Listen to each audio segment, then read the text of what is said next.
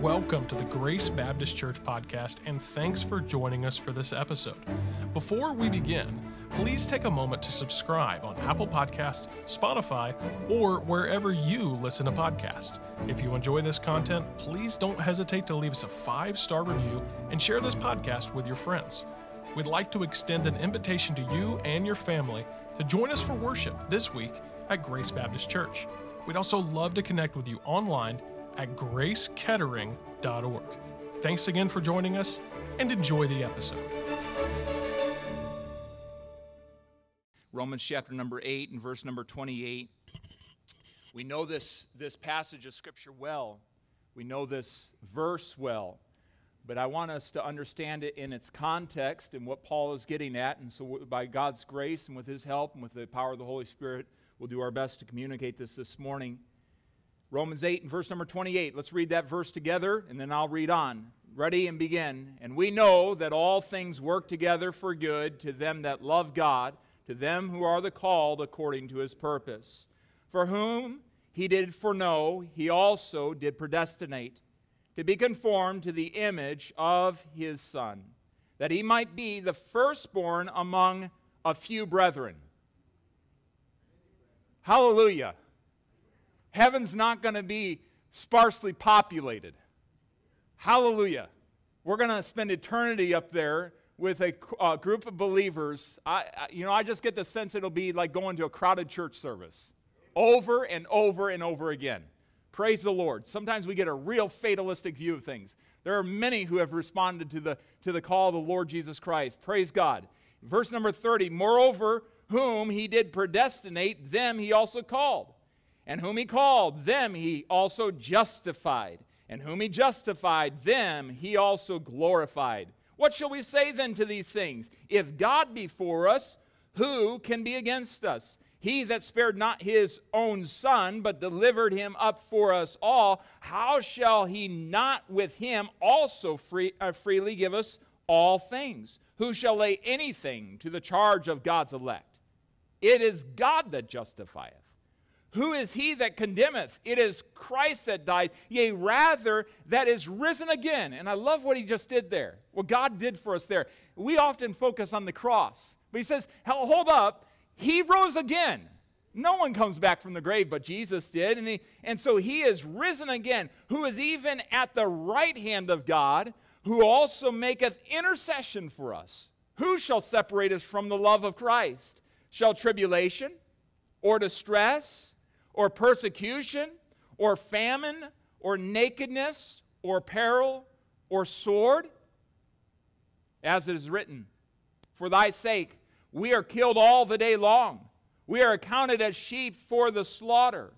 Nay, in all these things, yes, in all these things, we are more than conquerors through him that loved us. Let's read that together. Nay, in all these things, we are more than conquerors through him that loved us. For I am persuaded that neither death, nor life, nor angels, nor principalities, nor powers, nor things present, nor things to come, nor height, nor depth, nor any other creature shall be able to separate us from the love of God which is in Christ Jesus our Lord. And God's people said, Amen. Amen. Let's be seated and bow our heads and ask God to, to work in our hearts this morning. Would you, in the quiet of this moment, just ask God right now, Lord, whatever you show me, I will do. Lord, whatever you show me, I will do. I want you to speak to me. Lord, whatever you show me, I will do.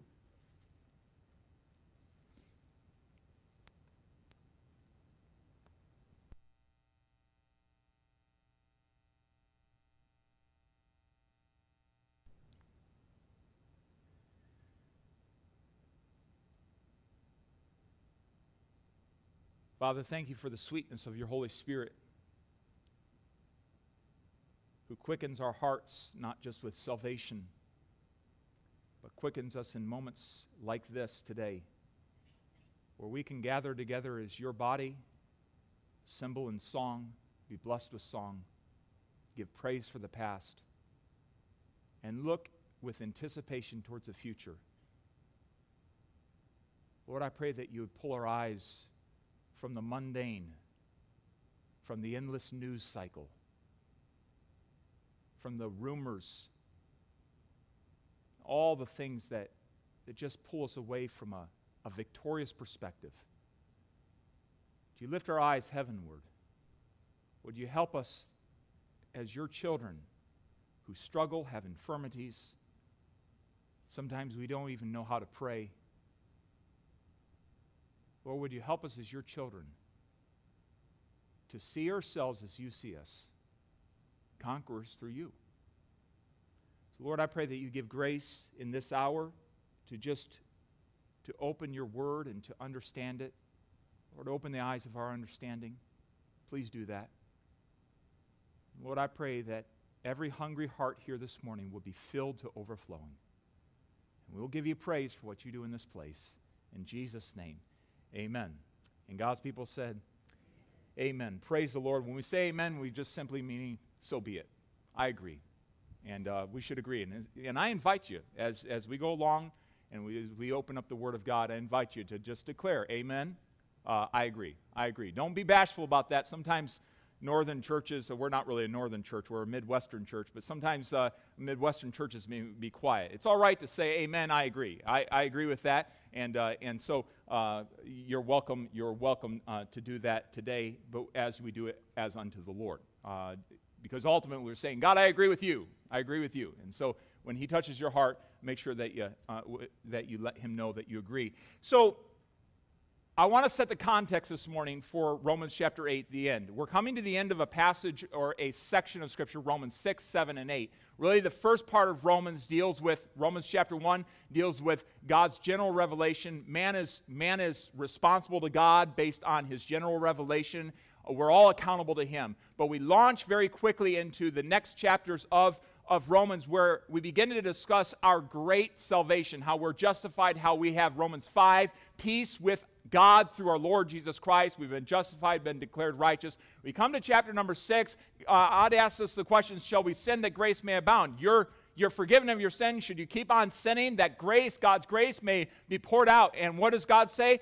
God forbid chapter number seven, we find that there's a big struggle with this matter of, of sin. I am, I'm saved, I'm forgiven, I'm declared righteous, I have a righteous standing before God, but I still struggle with my flesh. I'm still have this, this propensity to sin. What do I do with this? Paul goes back and forth. I, I, want to, I want to obey Christ, but then I, I don't, and I, I sin and I mess up, and I, I, I constantly go through this, and, and he just depicts this epic battle that goes on between the spirit and the flesh, and, and he understands that if he yields to the spirit, he does righteousness. If he yields to the flesh, he does, he does uh, sin, and that displeases his heavenly Father. He doesn't lose his salvation, but he's just in this constant frustrating battle. And he, and he gets to the end and he says, Oh, wretched man uh, that I am, who shall deliver me from this body of flesh? And, and literally, he uses this picture to depict uh, when uh, criminals in those days would kill someone, uh, there, was a, there was a punishment where they would strap the dead body to that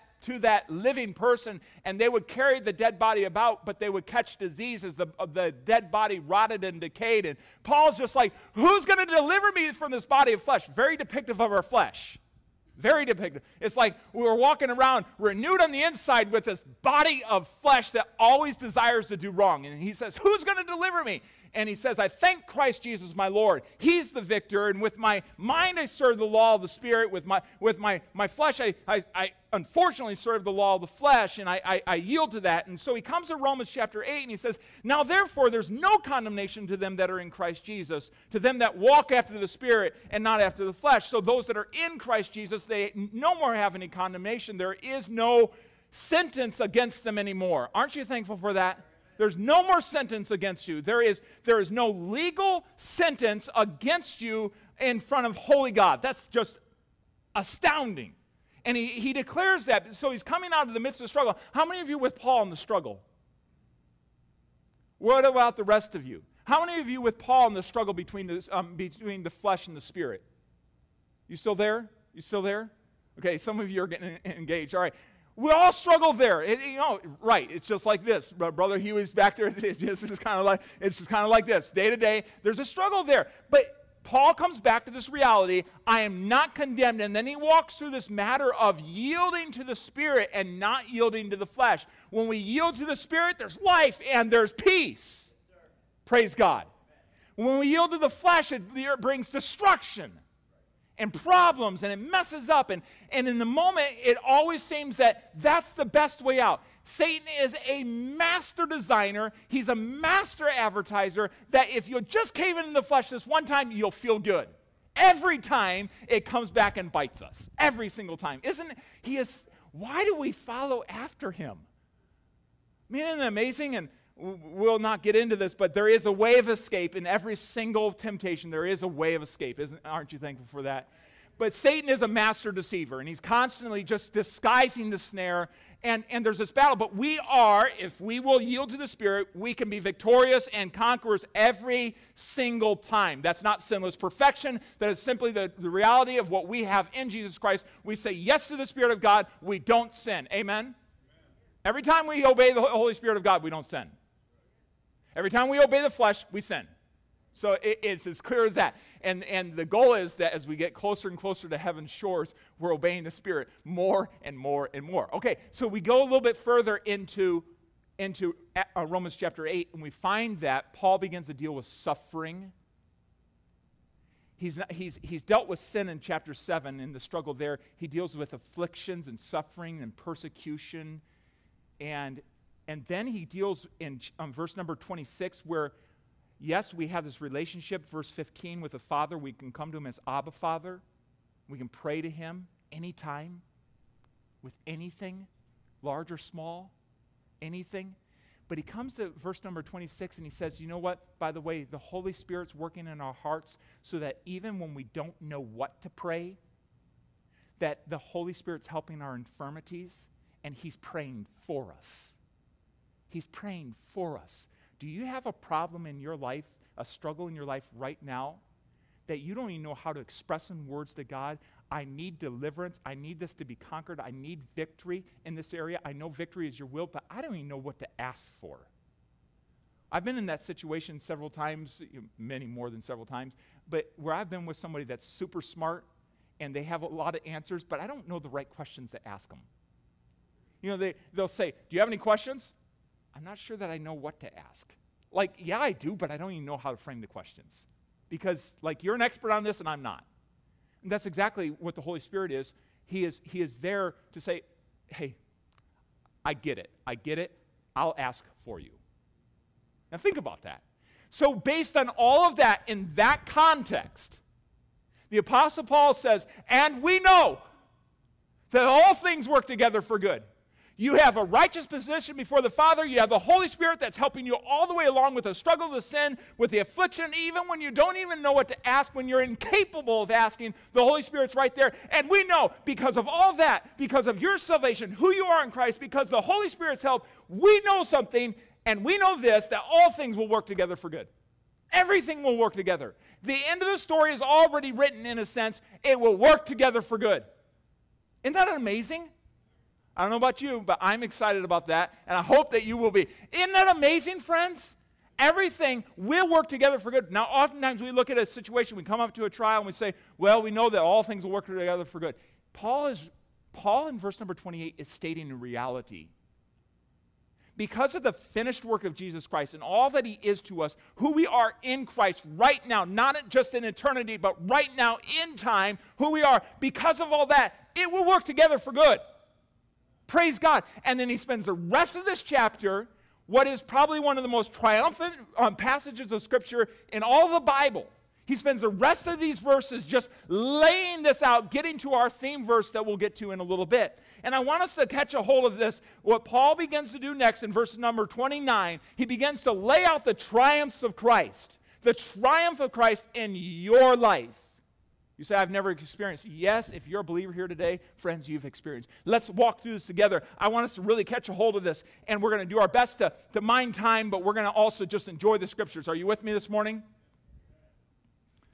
The rest of you at whatever time, just exit. You know, walk out, go get lunch, okay? No, we're going to enjoy the scripture, and we're going to have a good time. So, the triumphs of Christ, I want you to see the, the triumphant plan the triumphant plan of Christ in verse number 29. Look at it with me, and I want us to catch a hold of this. Verse 29 For whom he did foreknow, he also did predestinate to be conformed to the image of his Son. So there's a plan that God just lays out here. Through the Apostle Paul penning it, he lays out this plan. We need to understand he has predestinated us for a purpose. We'll get to what predestinate means in a second. But let's go all the way back to the Garden of Eden for a second and set a scene want us to realize God created you for relationship. Say this God created me for relationship. Say it out loud. God created me for relationship with Him.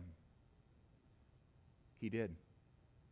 He wanted that relationship with you. And friends, as we think about this this morning, I want us to realize everything was perfect. Adam and Eve were created in perfect holiness and they communicated with God. God came down and met with them. He communicated with his creation. Think about the, uh, the, the wonder of that. And so he created them for relationship.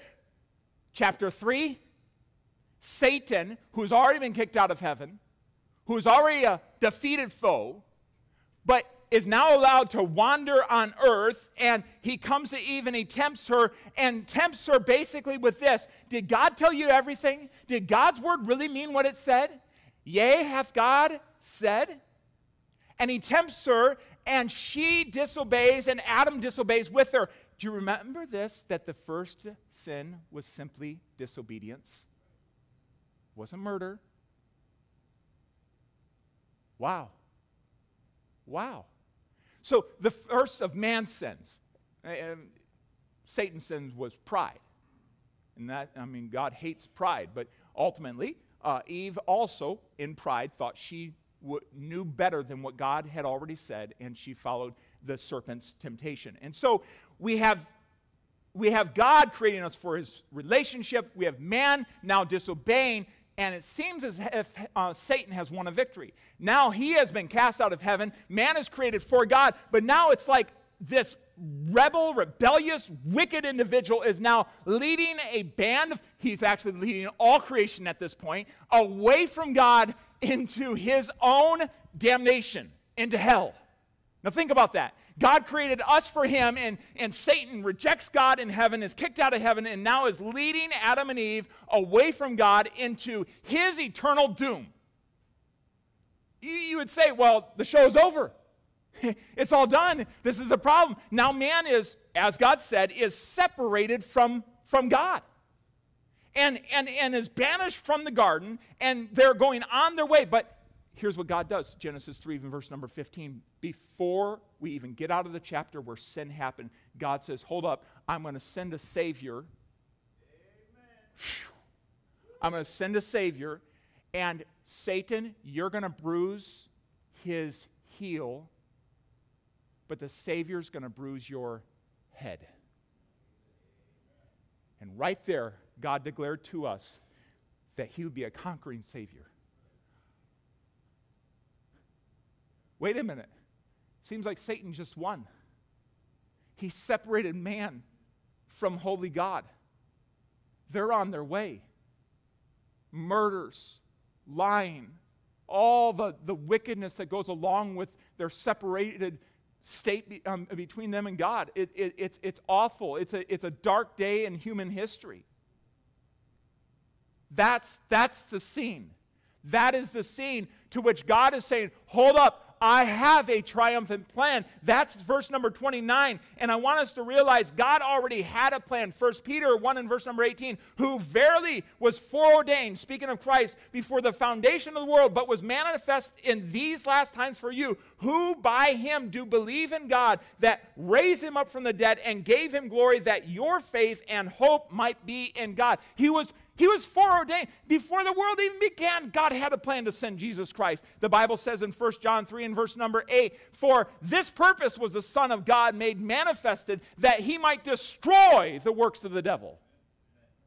That's the purpose and he was declared before even time began, before man even sinned. God knew that he would be sending a rescuer, he would be sending his son, the conqueror, to conquer our salvation, to conquer sin, death, and hell. And so, what's the plan? The plan is I'm going to send a Savior, and those that believe on that Savior will become just like the, uh, the Savior. I'm going to send a Savior. Those that believe on the Savior will become just like the Savior. Look at it in verse number 29. That's exactly what he says. For whom he did foreknow. What does foreknow mean? God knows ahead of time. Does God know everything? Yes or no, church? Yes. This is not a big deal theologically. Uh, we try to cram God into our, into our puny brains and try to figure out, well, hold up, if he knew ahead of time, then that means he determined, you know, he, he that's, that's a, it's already, it's going to happen, and so that's just the way it is. No, God created us with a free will, but he knows all things. Amen? He knows all things. We praise him for that. He knows all things. He knows about your tomorrow. He's already in your tomorrow. So he knows all things. And those that he knew would follow the Savior, would believe on the Lord Jesus Christ. Here's what he says I I have predestinated them. Now, notice here, he did not say to heaven or hell. He said to be conformed to the image of his son. Predestination is not a salvation issue, it is a sanctification issue. It refers to you as a believer, those that God knew would step into Christ in faith, would be conformed to be like Jesus. He sent the Savior, his Son. That Savior, those who believe on him, would be made just like the Savior. That's God's plan. Now, that's mind boggling. Those that just spurn God, we've disobeyed him, we've said no to him, we've disobeyed, we've, we've acted in pride, and he says, Hold up, I got a, I got a plan. I'm going to send a Savior and I'm going to make it, I'm going to make it all better again. I'm going to make it so that you're going to be just like Christ. I made you in my image and I'm going to recreate you in his image. That's amazing, friends. That's the plan of God for us. Jeremiah says this, uh, Jeremiah 1 verse number 5, before I formed thee in the belly, I knew thee. I'm thankful that God knows all things. I'm thankful that He can look down through the corridors of time and He could see that one day in 1996 that I would finally respond to the message of the Lord Jesus Christ and say yes and, and follow Him by faith and say, I do believe, I do accept the payment that Christ made on your behalf, and He has predestinated me to be conformed to Jesus Christ. I have ups and downs, and, and I go through the through the jungle, as it were, and through the wilderness, and I, I pit stops and detours along the way of my sanctification. But he said, I have determined that you will be like Christ. Praise his name. And you will too. Mm. Being confident of this very thing, that he which hath begun a good work in you will perform it till the day of Jesus Christ. Well, I'm just a, I'm a worthless Christian. No, you're not. You're predestinated to be like Jesus Christ. Sometimes we sense worthlessness in that way because we aren't on board with his, his plan. You understand what I mean? Some believers kind of like a, a dog, a puppy on a leash. you know what I'm talking about? Trying to train a puppy or you know, lead a ho- horse along that's not broken, right?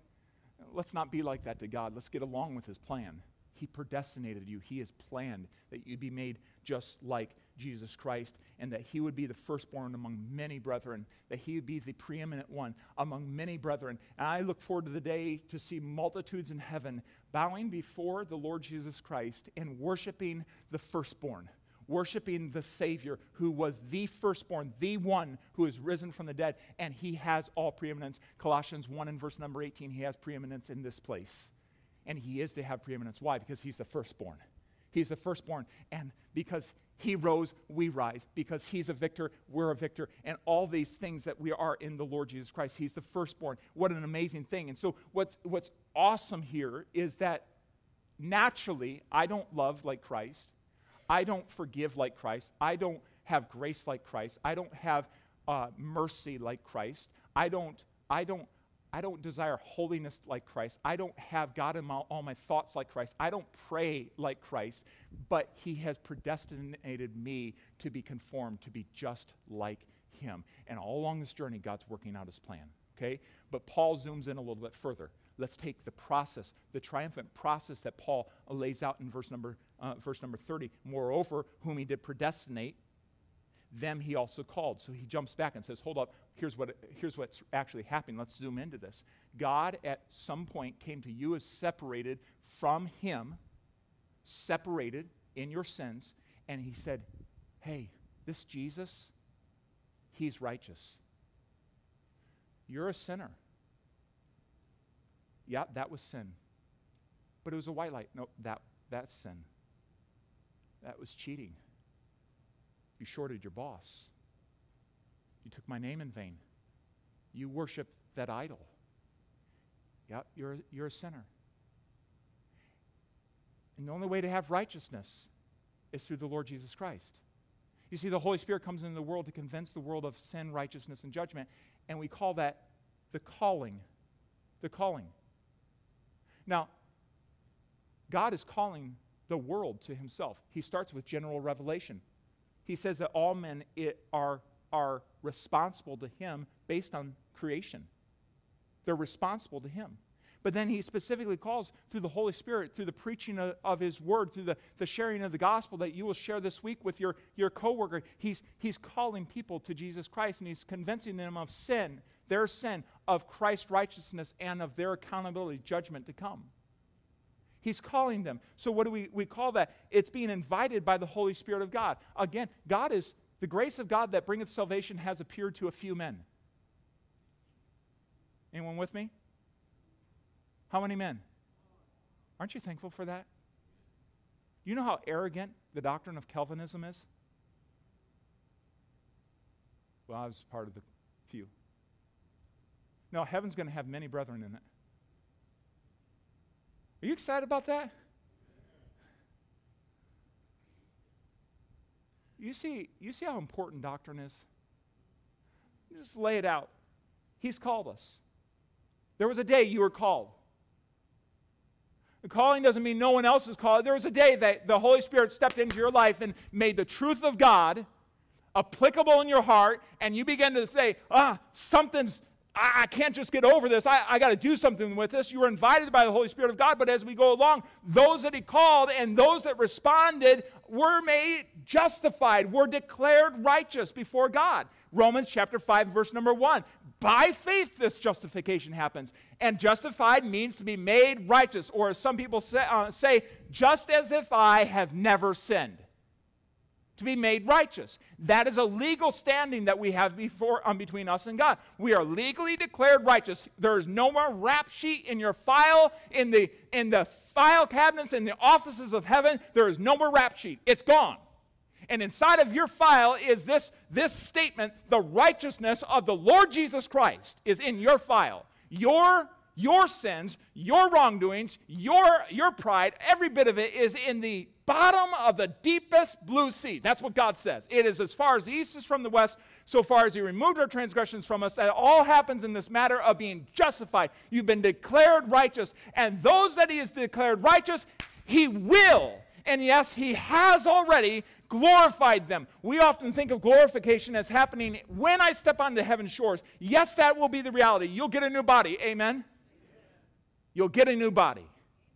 No more sin, no more flesh. It, it'll be a new body. And in the moment, 1 uh, Corinthians 15 tells us, in the moment, in the twinkling of an eye, we're going to be glorified. When He calls us up, when He raptures us up, that is going to be a great day. But in God's eyes, from God's perspective, your glorification is as good as done. It has already happened. God does not operate in time, He sees it as, as one event. You're called, justified, and glorified. It's all together. It's happened, friends. You are a glorified saint before a holy God. That's who you are.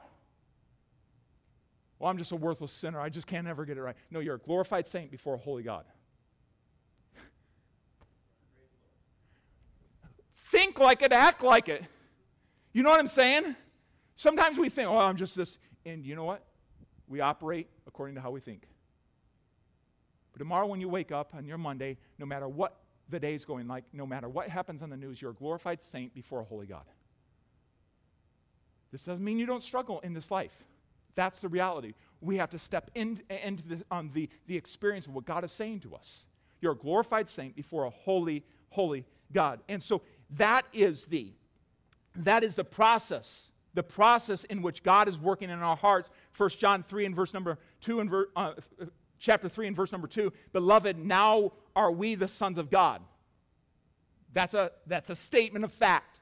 And it doth not yet appear what we shall be. But we know that when he shall appear, we shall be like him, for we shall, do you remember? See him as he is. That's our reality.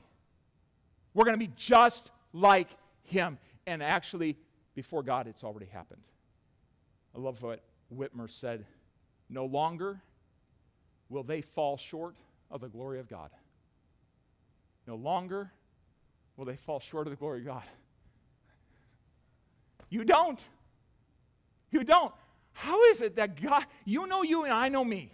How is it that God could design such an awesome plan? How is it that you, as a, a, a, a, a man, a woman that struggles still with the flesh, can be declared righteous completely, glorified in the Father's eyes, made just like Christ in his eyes. He, he looks at you, he doesn't see you as this awful, worthless sinner. He sees you as a, as a justified, glorified saint. Sees you just like Christ. We got to start looking at things a little differently.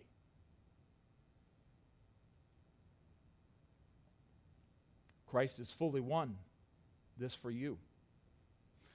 That alone should cause us just to bow in absolute reverence. Why me? Why? Turn over to Colossians chapter 2 and verse number 6.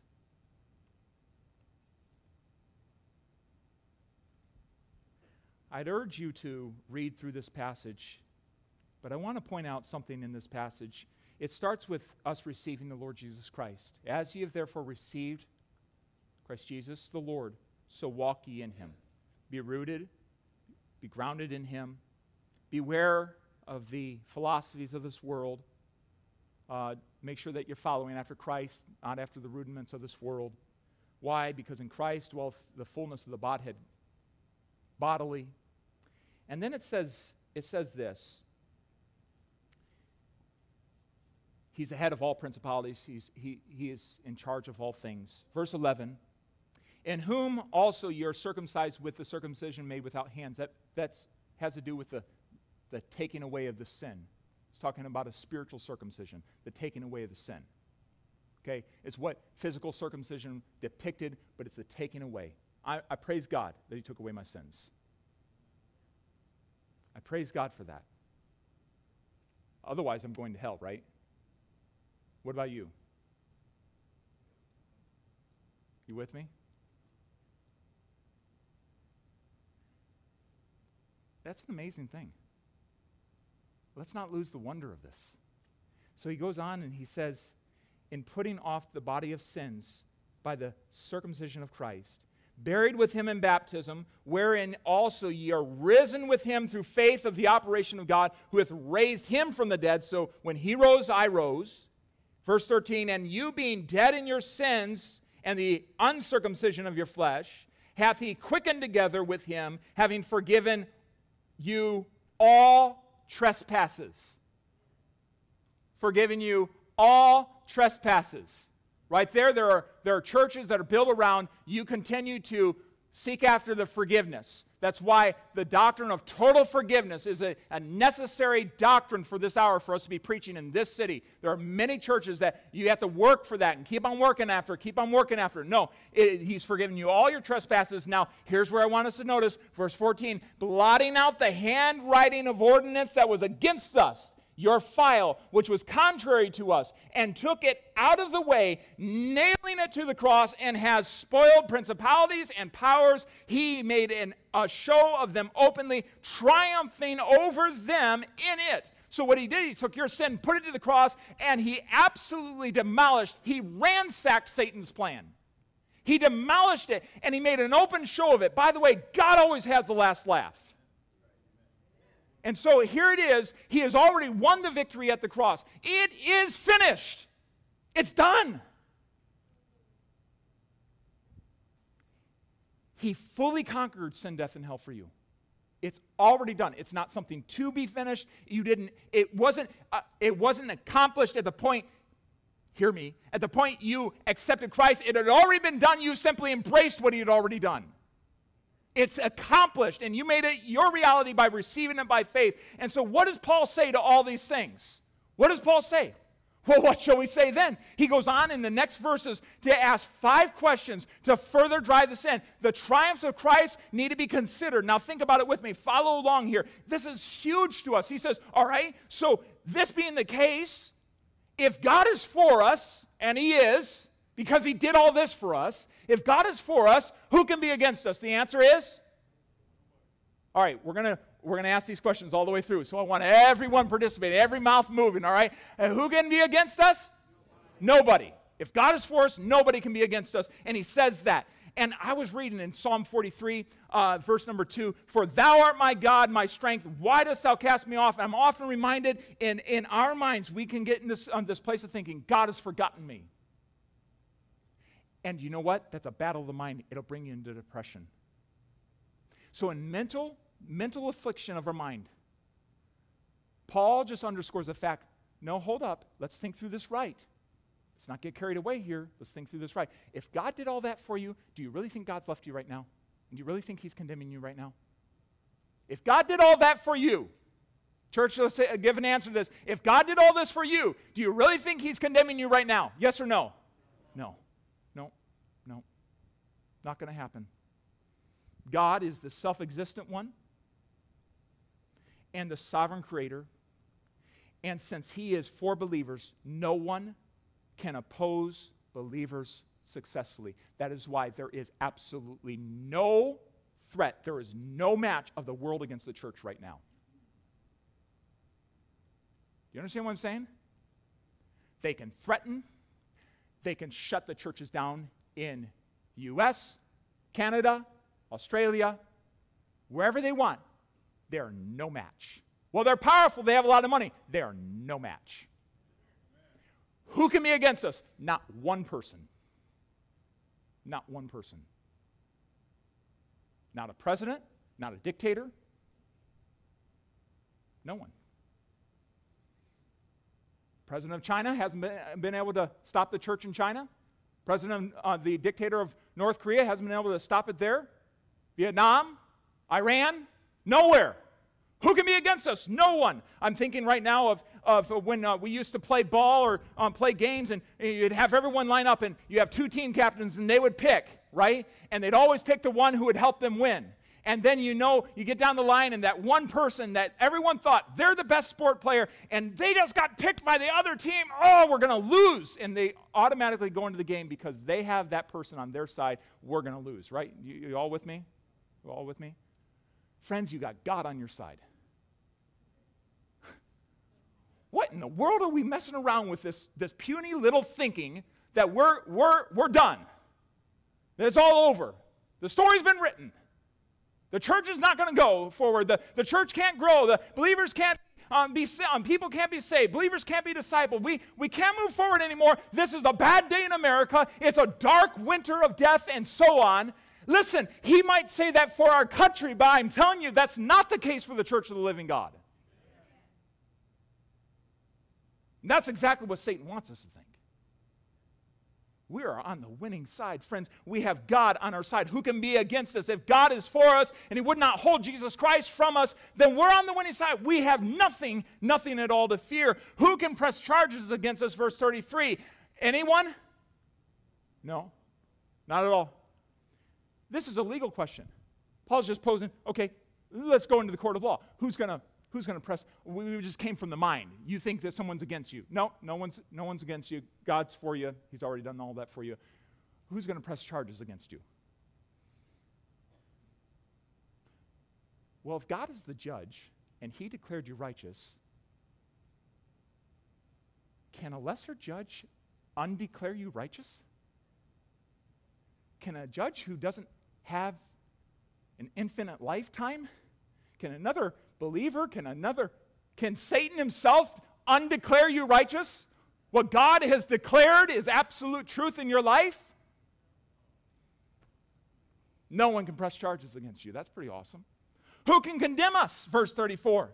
It's Christ that died. He's risen again. He's at the right hand of the Father. He's making an intercession. Think about Christ. He is our advocate. He's the one who's cast down every single accusation that Satan brings up against you. Uh, but God, He did this. Nope, I already paid for that one. 1 John 2 and verse number 1. We have an advocate. If we sin, we have an advocate who is Jesus Christ. He is always there. He's always advocating for us. He's always our lawyer there saying, Nope, I paid for that one as well. He is our judge who sits at the right hand of the Father. He fully identified with us here on this earth, and He has fully reconciled us back to the Father. He is our high priest, and the Bible says that He's ever making intercession for us. He's constantly praying. Hey, I pray for him today. I pray for that Kagan today that you would help him, help him to walk in purity, help him to allow your word to transform his heart, help, help uh, it to be a genuine thing in, in inside, help him to be strengthened with might in the inner man. My Savior prayed for me today, and he prayed for you too. That's our God. Who can, who can condemn us? No, Jesus is up there. It's a loyal. Friends, to bring it down in our terms, people, people pay lawyers to be on retainer by His grace and His mercy and His love, He is on retainer for you at all hours of the day.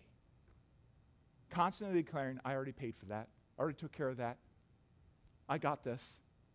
I, am praying for him about that. I really wish he wouldn't, but I'm praying for him because I want to I wanna keep helping him come to be more like me. What a Savior we serve. Who can condemn us, church? No one. Who can separate us from the love of Christ? Nobody. It is no ground of confidence to assert or feel that we will never forsake Christ, but it is the strongest ground of assurance to be conceived that His love will never change for us. This isn't about my love towards Him. This is all about His love towards me. We cannot be separated from the love of the Lord Jesus Christ. He gave His own life. Greater love has no man than this, that a man lay down his life for his friends. He didn't just lay down his life for his friends, He laid it down for His enemies of which every single one of us was his enemy. Who can separate us from the love of Jesus Christ, church? No one. Who, what can separate us from the love of Jesus Christ? Shall tribulation, distress, persecution, famine, nakedness, peril, or the sword? Nope, none of those. Not even martyrdom itself. Yesterday was the fifth, or not the fifth, it was the anniversary of the, the martyrdom of Jim Elliot and his five friends, or the five of them. Do you know, even in that, I was thinking about that. Even in that very instance, though they gave up their lives, they went to be with Jesus, and Jesus conquered that tribe for him. God doesn't lose. And they're in the love of Jesus Christ for all of eternity, face to face with Christ, my Savior. What an amazing thing. Nothing can separate us from the love of Jesus Christ. Not any of those things. Persecution, we fear it. We fear it. And I think that part of why God's leading us into this thought process this year is to, to just really come to grips again with this fact that, friends, we have nothing to fear. We have absolutely nothing to fear. So what if you or I lose something this year, but we're closer to the Savior? We're further along in the journey. What happens if our church doesn't always get to meet in this place? What happens if we meet in some woods someday? Will we still be the church? Will we still have the love of the Lord Jesus Christ? Will we still have our salvation settled? Will we still be glorified saints before Him? What? What do we have to lose? Nothing. Nothing. We have only to gain. And so, friends, nothing can separate us from the love of Jesus Christ. And this is why Paul comes to verse number 37, and it's almost like he just explodes. Nay, in all these things, we are more than conquerors. So, with everything we have just said, this is where Paul lands. We are more than conquerors. We are super conquerors. And I want us to notice our triumph through Christ. And so he says, Christ's triumph is our triumph. It's actually not just what he won for us at the cross, but it's actually our triumph that we are to be experiencing on a daily basis. Yes, over your sin. Yes, over your depression. Yes, over your besetting sin. Yes, over that relationship issue. Yes, in every, any area of your life. Where you need to see God do a wonderful work. It's already been conquered. Now it's time to experience Christ's victory, Christ's triumph is ours. He says, in all these things, over any sin, over any obstacle that hinders me from fully obeying the will and the word of the Lord Jesus Christ. In all these things. Think about it a little bit more. Paul talked about mental afflictions, he talked about legal afflictions, and he talked about physical afflictions, persecutions, and so on. He says, in all these things, he also talked in Romans 7 about sin. He's talked about suffering. He's talking about the slander of Satan against believers. He's talked about all these things, the struggle. He says, in all these things, we are more than conquerors. The idea is to defeat surpassingly, above the norm. Uh, it, is a, it is one word in one word that from which we get this, uh, this idea to, to, uh, to super to super have victory or uh, literally you could say it like this we are super victory. We are super victory. It's, it's above and beyond. There is no match for this triumph this conquering. Paul did not believe in barely getting by holding his head above water. Mm, i'll make it. I'll make it.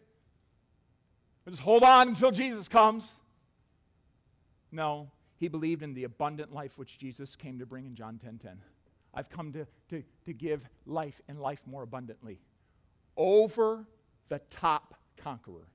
We get our word Nike from this. Nike doesn't have anything on the conquering, the conqueror that you are through Jesus Christ. You don't have to wear a pair of Nikes to conquer.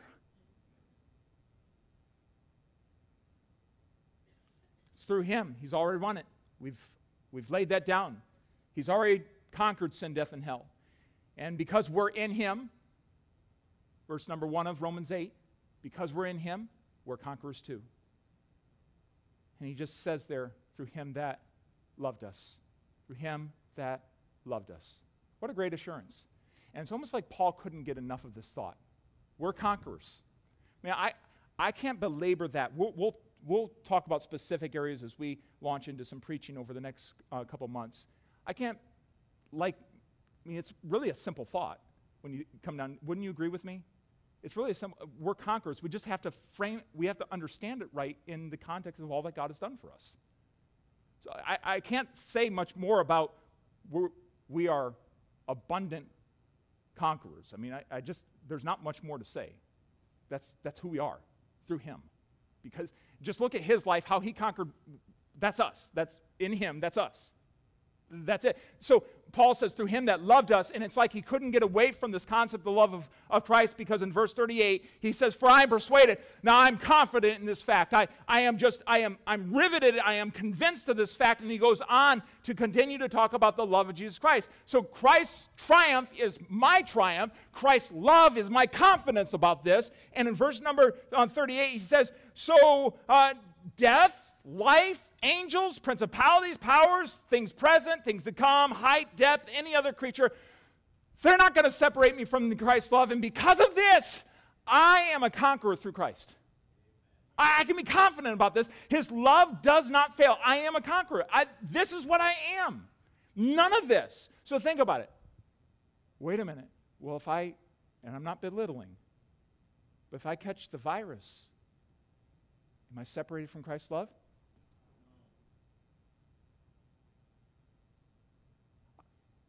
Just this past week. I know many of you have been through different circumstances. But my dad was in the hospital last Sunday. It was touch and go, friends. Uh, that, that's a little rough. I've, I've, I've feared about getting to that point you know, where it'd be touch and go with my parents. Many of you have walked through that, but I've not. It's touch and go. But it didn't change where he's going.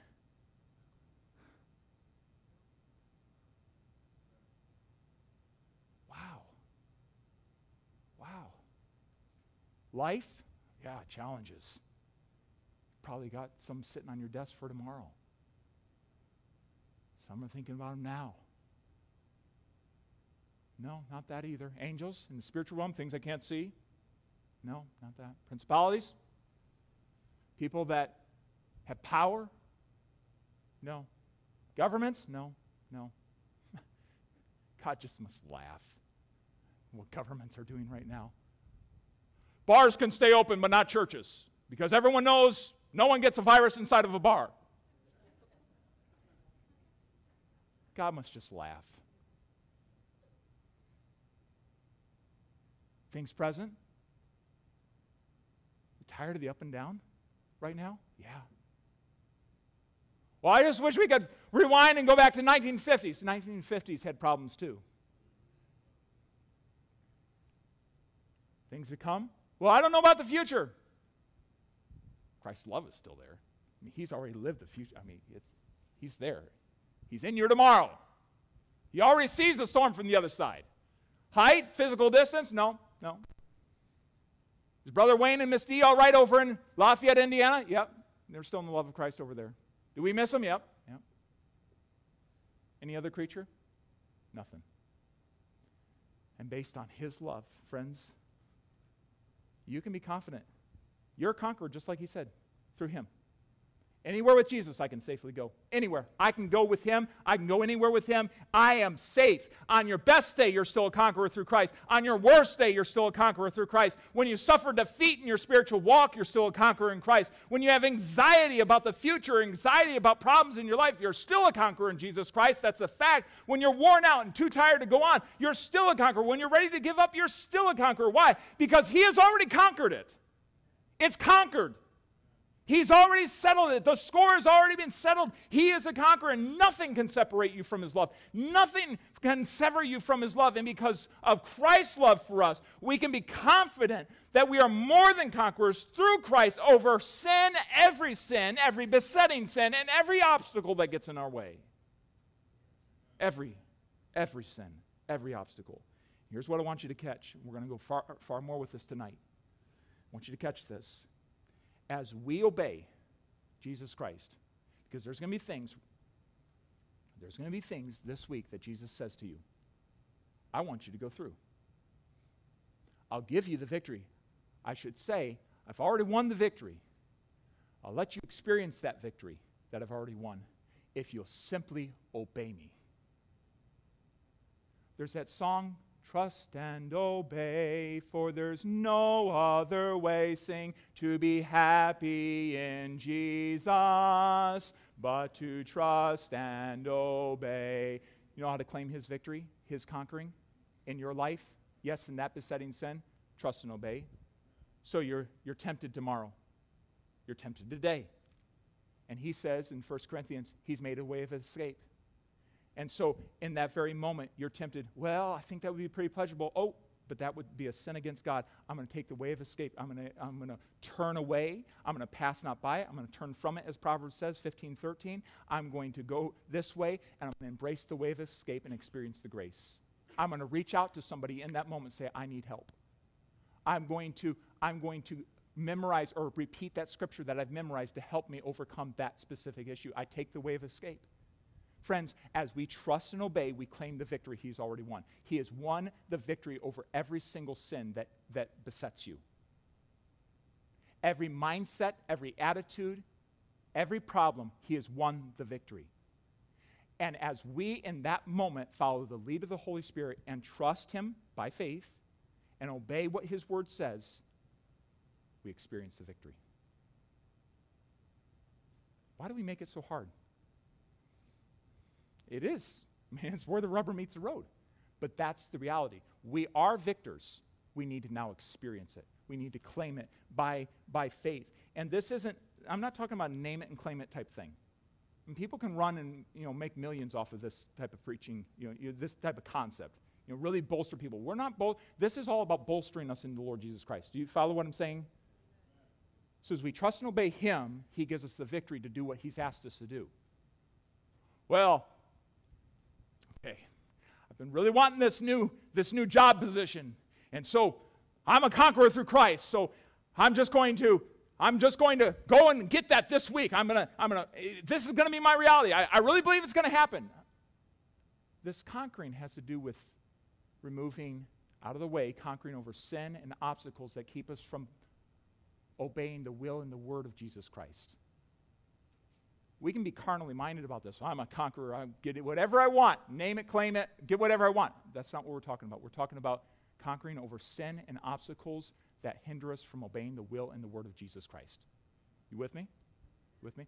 So, as we think about that, I want us to I want us to finish with just trying to crystallize something in our minds. I said earlier in the service that we oftentimes talk about I'm a conqueror. I get really afraid when a new believer, older believer, doesn't matter, says, You know, I got this, I'm never going back. I got this. I'm never going back. Nothing can, nothing, nothing can throw me off now. I've seen so many go back and fall back in the same trap because they thought they were the conqueror. So I am a conqueror and I am a conqueror through Christ are two wildly different things. One is I got this, the other is he's got this. It's just where it is. So this needs to be a year for us as a church, you individually. This needs to be the, uh, the, the year for us just saying, I see the problem. He's got this. This morning, Brother Steve comes in. He's concerned about his mom. She's 91 years old, not saved. Needs to come to Christ. He's burdened. You probably have people like that. Where are you? Brother, you came, you came by. Brother Chris came by. You know what? We just had a quick word of prayer right there. What is that? He's got this. We need to repeat that scenario time and time and time again. Lord, we need your provision. There are some things that I'm going to say tonight. You might walk away and you say, Well, Pastor's just crazy. Will you just will you just commit to saying, He's got this? He's got this. He's got this. In your life, in the life of our church. He's got this. This is not times to dip our toes in the waters. Uh, is it, is it safe to go forward? I don't know. Our kids do that with the swimming pool. Is it cold? You know what I'm talking about? I don't know if I want to go in. Just take the plunge. He's got this. He's got this. It's, it's, it's okay. He's got this. Does God want to add believers to his body this year? He's got this. Does he want you to win souls? He's got this. Does he want to change your family for him? He's got this. He's already the victor. Does he want to give you victory over that besetting sin? Yes, he's got this. Your lust, he's got this. Your, your anger, he's got this. Your suffering, he has got this. He's already the victor, and we need to step into it. I need to raise my children for God. He's got this. He's got it. Need to influence my grandchildren. He's got this. I'm so fearful. This needs to be the year that some people return to the assembly and stop fearing in your homes and come back to the assembly and say, He's got this. It's time for the church to stop quaking and acting like we're not conquerors. We are conquerors through the Lord Jesus Christ. And you need to take that message to your friends and to your family and the rest of our church family and say, He's got this. He's got it. And when we know that we've understood this well in our mind, that He's got this is going to immediately bend our knee before the Lord and say, God, I admit you have this. And I need you, I need you to take, uh, take control here. Help my unbelief. Help me through. Give me wisdom. Tell me what to do. Help me to follow your impulses, and it's going to drive us to prayer. We're not going to say, I got this. He's got this, and we're not going to both. That he's got this is always going to be attached to some prayer. We need to grow in that area this year. Lord's been working in my heart about that. I've asked the Lord for years to work in my heart about that. And it seems like the Lord has been working. And how does He do it? He always does it through trial, suffering, and different scenarios like that to bring us closer to the Lord Jesus Christ. He's got this. So here's what I want to do as we as we close this morning. I want to give an invitation around what we can all do here this morning. Every single one of us can be a part of this invitation. Really, in a moment, I'm going to ask us all to bow our knees at our pew and commit something to the Lord. Before I get there, I want to share the goal, the spiritual goal that I really believe that the Lord would have for us to set out ahead of us. You're going to have to make this specific. The Holy Spirit, you can ask the Holy Spirit to make it specific to you in your life, but we're going to do our best to make it specific for a church tonight. I urge you to be here and be a part of the gathering tonight.